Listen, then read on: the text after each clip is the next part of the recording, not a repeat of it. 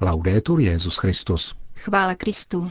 Posloucháte české vysílání Vatikánského rozhlasu v sobotu 23. listopadu.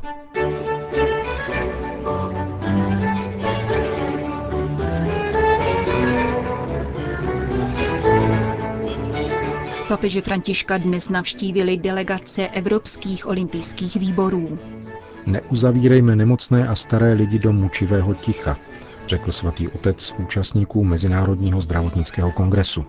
Římský biskup se v podvečer setkal s katechumeny v bazilice svatého Petra.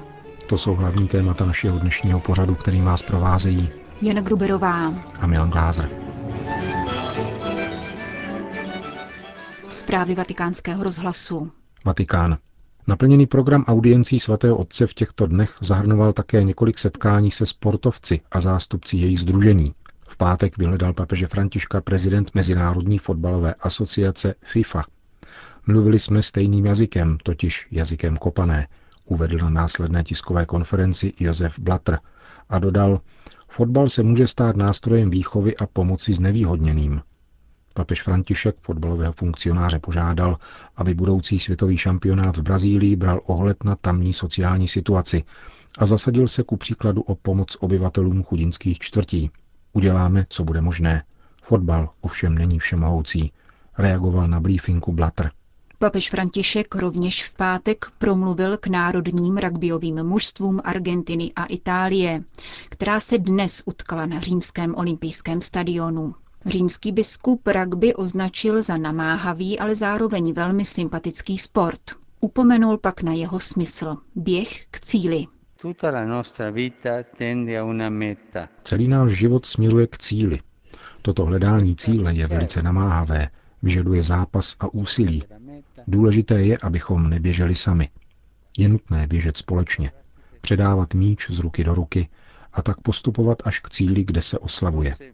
Možná to není moc odborná interpretace, ale je to biskupův pohled na rugby.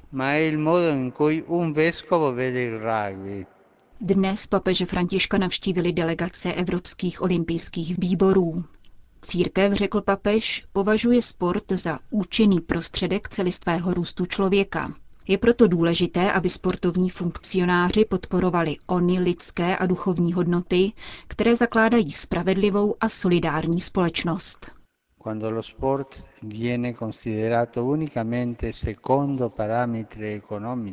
Pokud sport nahlížíme jenom z hlediska ekonomických parametrů či dosažení vítězství za každou cenu, hrozí, že sportovce zredukujeme na pouhé zboží, přinášející zisk. Samotní sportovci, stržení tímto mechanismem, pak ztrácejí skutečný smysl své aktivity. Sport je harmonie. Převáží-li však nezřízená honba za penězi, tento soulad je narušen questa armonia si rompe. Všichni jsme si proto vědomi, že je nutné sportovce vychovávat k čestnosti, mravní poctivosti a zodpovědnosti. Upozornil dnes římský biskup členy Evropských olympijských výborů. V závěru audience Petrův nástupce udělil požehnání plné milosti a lásky všem, kdo se připravují na budoucí olympijské hry. Vatikán. Církev ve službě starého, nemocného člověka, péče o osoby s neurodegenerativním onemocněním. Tomuto tématu se věnuje 28. Mezinárodní zdravotnický kongres, organizovaný Papežskou radou pro pastoraci zdravotníků. Více než 400 odborníků v oblasti dnes pozdravil ve vatikánské aule Pavla VI. svatý otec František. Byli přítomni také mnozí pacienti. Le persone anziane sono sempre state protagoniste nella Chiesa. Starí lidé měli v církvi vždy přednostní postavení a mají je dosud. Víc než kdy jindy dnes církev musí jít příkladem celé společnosti v tom, že starí lidé jsou důležití, ba co více nepostradatelní. Sono sempre importanti, anzi indispensabili. Nemocným starým lidem je pak nutné zaručit plnou důstojnost a nikoli v pouze chladné zabezpečení jejich fyzických funkcí. Papež upozornil, že prvotním místem péče starého člověka nadále zůstává rodina, která v této službě zasluhuje podporu. Je nutná taková péče, která vytváří prostor pro důstojnost a svobodu, která člověka neuzavírá do mučivého ticha. Chtěl bych vyzdvihnout také náboženskou a duchovní dimenzi, která přetrvává, i když člověk postupně pozbývá nebo zcela ztrácí kognitivní schopnosti. Lidé s vážným neurodegenerativním onemocněním vyžadují zvláštní pastorační přístup, protože ve své mysli a ve svém srdci nikdy nepřerušili dialog s Bohem a vztah k němu. E. V závěru se svatý otec obrátil na přítomné staré lidi a vyzval je, aby neustávali ve svém svědectví o Kristu. Pamatujte, že Ježíše v chrámu poznali dva staří lidé a oznamovali jeho příchod s radostí a nadějí, řekl papež. Baziliku svatého Petra od brzkého odpoledne zaplňovali dospělí čekatelé na křest spolu se svými průvodci, ručiteli a katechety. Více než 500 katechumenů z téměř 50 zemí všech světadílů čekalo na příchod svatého otce, který s nimi od pěti hodin odpoledne slavil bohoslužbu slova. Na jejím začátku papež František přijal u vstupu do svatopetrské baziliky 35 žadatelů a položil jim tradiční otázky římského rituálu při zahájení katechumenátu. Homílii svatého otce vám přinášíme v plném znění. Cari catecumeni, Drazí katechumeni, questo momento conclusivo dell'anno della fede zakončení roku víry vás spolu s vašimi katechety a příbuznými přivedlo sem, abyste reprezentovali mnoho jiných mužů a žen, kteří se ubírají toutéž cestou víry v různých částech světa. Pocházíte z mnoha zemí, odlišných kulturních tradic a zkušeností. A přece dnes večer cítíme, že spolu máme mnoho společného. Především jedno – touhu po Bohu. Tuto touhu evokují slova žalmisty. Jako laň prahne po vodách bystřin, tak prahne má duše po tobě, Bože. Má duše žízní po Bohu, po živém Bohu. Kdy už smím přijít a spatřit Boží tvář? Jak důležité je uchovávat naživu tuto touhu, tuto tužbu po setkání s pánem a zkušenosti s ním, s jeho láskou a jeho milosedenstvím. Pokud bude chybět žízeň po živém Bohu, hrozí víře, že se stane zvykovou a zhasne jako oheň, který není udržován.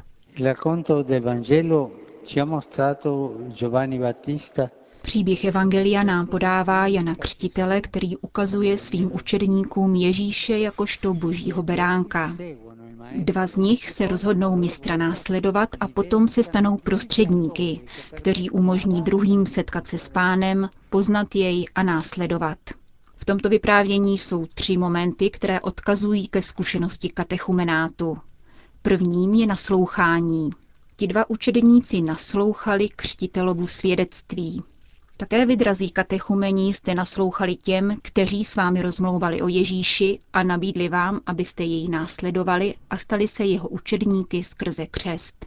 V hlasu mnoha hlasů, které jsou kolem nás, i v nás, jste uslyšeli a přijali hlas, který vám ukázal Ježíše jako jediného, který může dát plný smysl vašemu životu.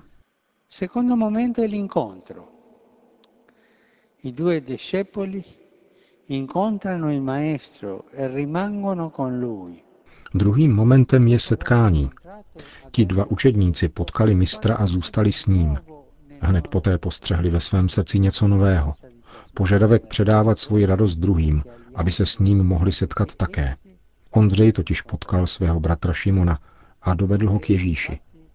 Jak prospěšné je rozjímat tento výjev. Připomíná nám, že nás Bůh stvořil nikoli proto, abychom byli sami, uzavřeni do sebe, ale abychom mohli potkat Jeho a otevřít se setkání s druhými. Bůh jako první přichází ke každému z nás a to je nádherné. V Bibli se Bůh ukazuje jako ten, kdo má v setkání s člověkem iniciativu. Hledá člověka a obvykle ji hledá právě, když člověk zakouší hořkou a tragickou zkušenost z rady Boha a útěku před ním. Bůh neotálí a hledá jej hned.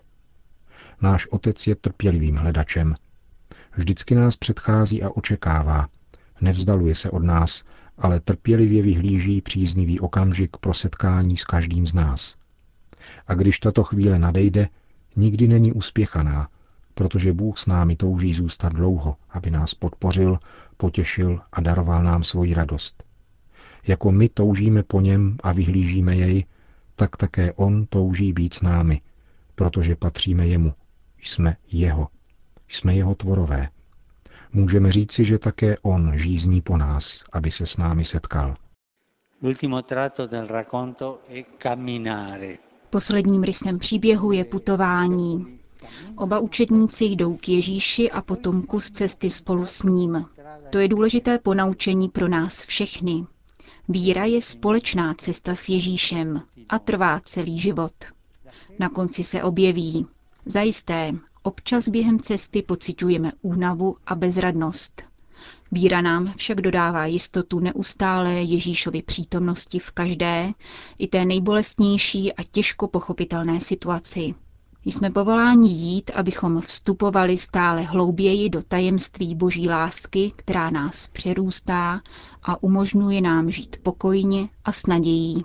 Cari catecumeni. Drazí katechumeni. Oggi voi iniziate il cammino del catecumenato. Dnes začínáte cestu katechumenátu. Přeji vám, abyste jej prožili v radosti a jistotě, že celá církev je vám oporou a hledí na vás s velkou důvěrou. Maria, dokonalá učednice, ať vás provází. Je krásné vnímat ji jako naši matku ve víře. Zvu vás, abyste si uchovali nadšení prvního momentu, který vám otevřel oči pro světlo víry. Abyste si, jako milovaný učedník, pamatovali den a hodinu, kdy jste se poprvé setkali s Ježíšem a ucítili na sobě jeho pohled – tak si budete stále jisti věrnou láskou pána. On vás nikdy nezradí. Lui non vi tradirà mai. Řekl svatý otec na dnešním setkání s čekateli na přijetí svátosti křtu v Bazilice svatého Petra.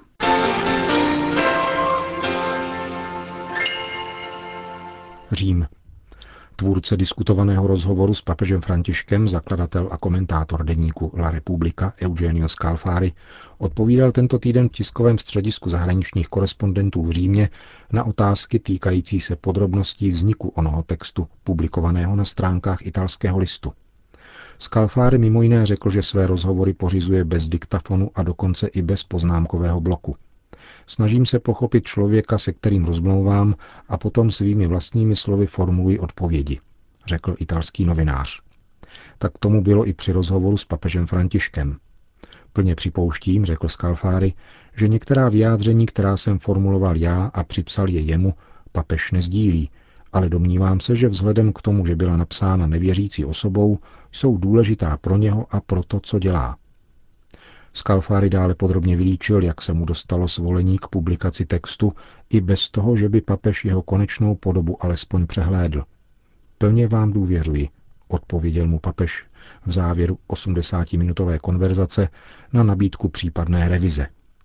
Konečnou verzi textu pak Scalfari přece jen zaslal papeži spolu s průvodním dopisem, ve kterém píše Musím vám říci, že jsem rozhovor rekonstruoval tak, aby byl všem srozumitelný. Některé věci, které jste mi řekl, jsem neuvedl a uvedl jsem jiné, které jste neřekl. Učinil jsem tak ale proto, aby čtenář chápal, kdo jste. Uvádí doajen italských žurnalistů Eugenio Scalfari. Ten na čtvrteční tiskové konferenci četl také z dopisu, který mu 23. října, tedy tři týdny po zveřejnění zmíněného rozhovoru v deníku La Republika, zaslal papež František spolu s pozváním k další diskuzi. Syn svatého Ignáce z Loyoli se v něm vztahuje k tématu, které Skalfáry navrhnul pro případnou další konverzaci. Kdo stvořil zlo? A koriguje jeho znění na kdo zapříčinil zlo. Uvidíme, zda mi prozřetelnost dovolí najít čas pro další rozhovor, píše papež spolu s prozbou o modlitbu.